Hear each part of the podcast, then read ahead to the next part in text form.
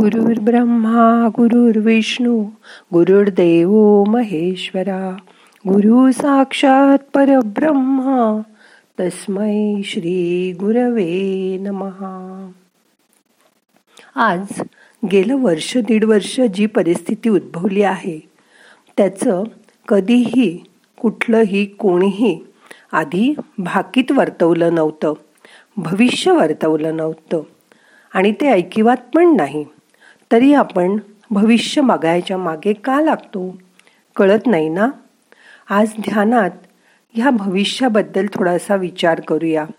मग करूया ध्यान. ताठ बसा. शरीर शिथिल करा. डोळे अलगद मिटा. मोठा श्वास घ्या. सोडा. हात मांडीवर ठेवा. हाताची बोटं उघडी ठेवा. मन शांत करा. हात असे मांडीवर ठेवल्यावरच काल माझ्या मनात हस्तसामुद्रिकाचा अभ्यास करताना ज्या अडचणी आल्या त्यांचा विचार आला. त्यात असं लिहिलंय हात लालसर गुबगुबीत असावा. हातावरच्या रेषा स्पष्ट असाव्यात. असं कुठंतरी वाचल्याचं मला आठवलं. पण या लॉकडाऊनमध्ये भांडी केर फरशा करून कसं काय हात मऊ आणि गुबगुबीत लालसर राहणार बरं? असा विचार माझ्या मनात डोकावला. हातावरच्या रेषांचं ज्ञान अत्यंत गुंतागुंतीचं असतं. हाताला आपण काम करत असताना कधी चिरा पडतात कधी लाईन उठतात. मागे माझ्या नंडेला पिसा काढायला गेल्यानंतर हाताची बोटांचे ठसे घेताना त्यांनी परत पाठवलं. तुम्ही हाताला कुठलं तरी क्रीम लावा. थोडे दिवस हात मऊ करा. या रेषा हातावरच्या किंवा या चिरा जाऊ देत आणि मग परत विसा काढायला या असं सांगितलं होतं. एका हातावरच्या रेषा सांगते की लग्न लवकर होईल बहुतेक याचं. पण दुसरी त्याला छेदणारी रेषा तिच्याकडे पाहिल्यावर असं लक्षात येतं की हिचं काही पस्तीस चाळीस वर्षापर्यंत लग्न होणार नाही. हातावरची धनरेषा खूप पैसे मिळतील असं सांगते. पण लगेच आणखीन एक फुल्लीचं चिन्ह पैशाचा नाश होईल असंही सांगतं. हे सर्व आडाखे ग्रह हातावरचे उंचवटे रेषा या सर्वांची माहिती एकत्रित करून त्याचं सम्यक परीक्षण कसं करायचं हेच तर ज्योतिषाचं ज्ञान असतं. जेव्हा जे हातावर दिसत असेल त्यातील काय काय जातकाला सांगायचं आणि काय काय सांगायचं नाही याचं पण ज्ञान त्याला असणं आवश्यक आहे आणि खूप महत्त्वाचं आहे. ह्या ज्ञानात एवढं गुपित दडलेलं आहे की समोरच्या ज्योतिषी आत्मज्ञानी आहे का नाही हे आपण कसं ओळखणार? दाढी वाढवून भगडे भगवे कपडे घालून मागे देवाचा एखादा फोटो ठेवून बसलेला रस्त्यावरचा कुडमुड्या ज्योतिषी खरा की एखादं छान अपार्टमेंटमधलं पॉश ऑफिस ए सी लावून तिथे बसलेला ज्योतिषी खरा कसं ओळखता येईल आपल्याला? एवढं कशाला? सकाळी रामप्रहरी गाणं म्हणत येणारा पिंगळ्या वासुदेव वगैरे सुद्धा. त्याला धान्य दिलं थोडे जास्त पैसे दिले गेले की लई चांगलं आहे बाई तुझं नशीब. असं म्हणतो. बघा कसं फळफळणार आहे? मला दिसतंय ना. तुझा धनी परदेशी जाणार तुझी पोरंबाळं लई मोठी होणार. तुला बघ पाच सहा नातवंड पतवंड तरी होतील.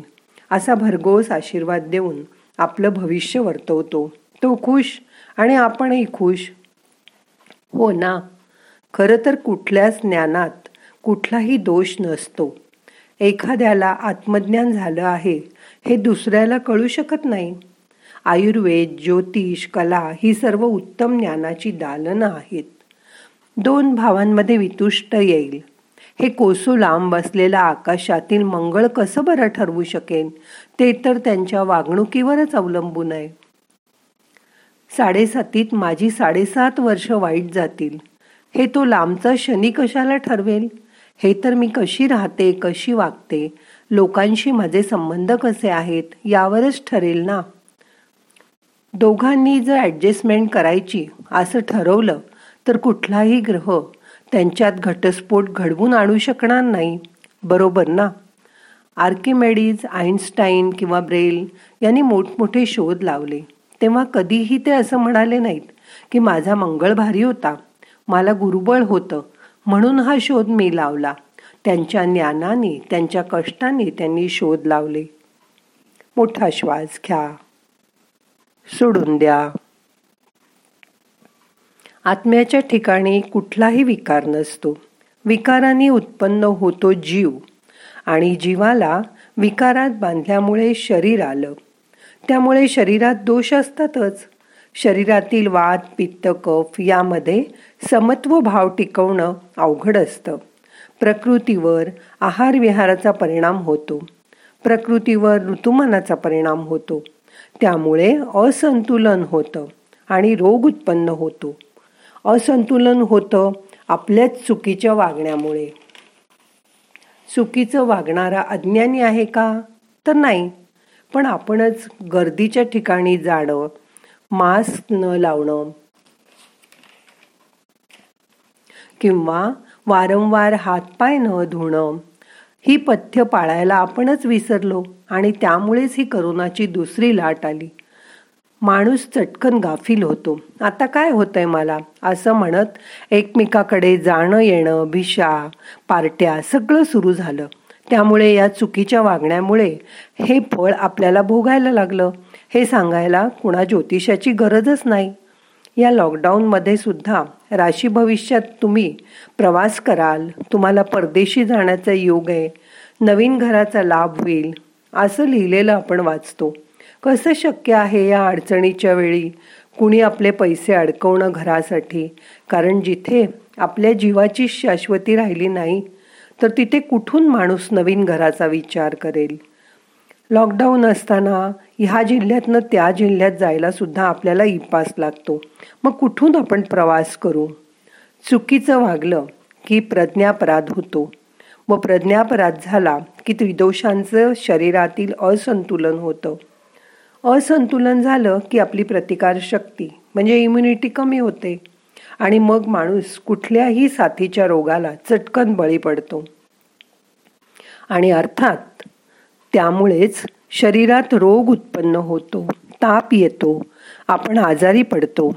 काही वेळा संसारात मौन पाळणं आवश्यक असतं. शांत रहा. स्वतःचं भलं कशात आहे ते ओळखा.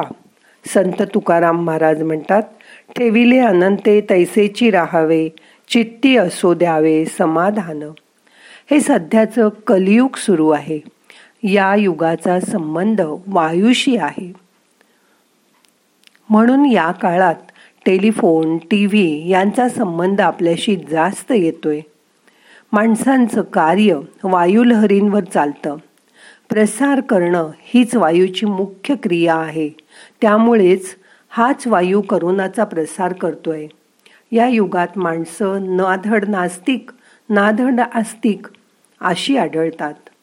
या युगात वायूचं कार्य प्रसाराचं असल्यामुळे कोणत्याही बाबतीत प्रचाराला जास्त महत्त्व आलंय वाणीला जास्त महत्त्व आलंय. त्यामुळे सर्व क्लास शिक्षण ऑनलाईन चालू आहेत. व्हॉट्सअप झूम मीटिंग जोरात चालू आहेत.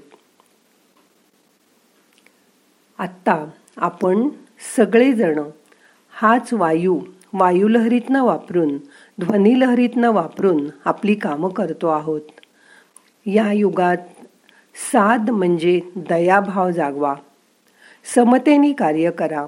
या युगात आम्हाला वामनाची गदा नको रामाचं धनुष्य नको किंवा श्रीकृष्णाची बासरी पण नको कोणतंच शस्त्र नको. पाहिजे फक्त दयाभाव आणि समता तो सगळ्यांच्या बाबतीत हवा आहे आणि हवी फक्त इंजेक्शनची सुई. बघा म्हणूनच या आजारात ऑक्सिजन कमी होतो आहे. ऑक्सिजन मिळत नाही आहे आणि व्हेंटिलेटर लावायला लागतोय. म्हणून तुमच्यासारख्यांनी रोज ओंकार म्हणा. ओंकार म्हणत असताना श्वासाचा व्यायाम केला जातो. आपली फुफ्फुसं रिकामी होतात. परत श्वास घेऊन ती चांगली भरली जातात. ओंकाराचं विज्ञान समजून घ्या.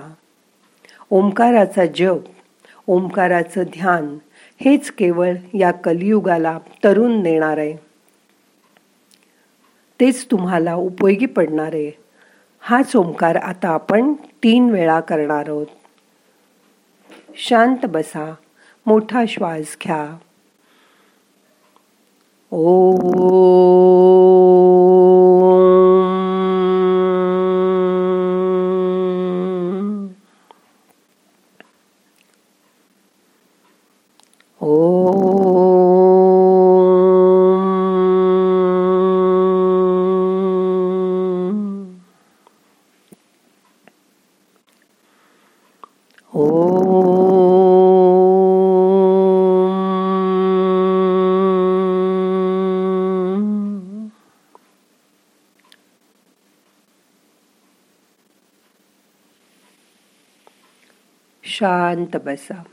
श्वासाकडे लक्ष द्या.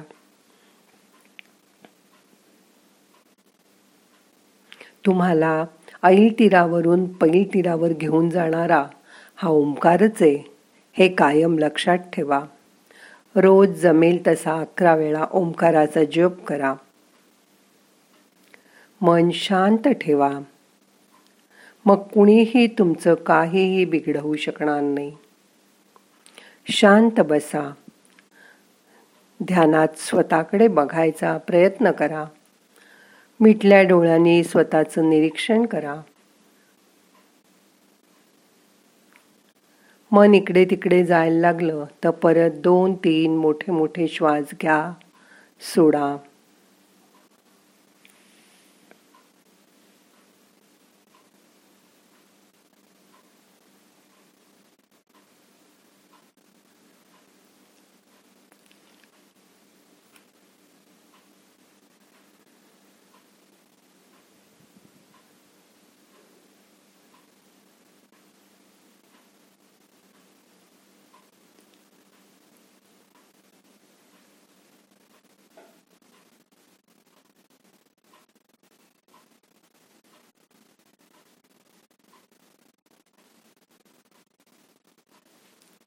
आता आपल्याला आजचं ध्यान संपवायचं आहे. मनाला परत जाग करा. दोन्ही हात एकावर एक चोळून डोळ्याला हलक मसाज करा. डोळे उघडा. प्रार्थना म्हणूया. नाहम करता हरिक करता हरिक करता ही केवलम. ओम शांती शांती शांती.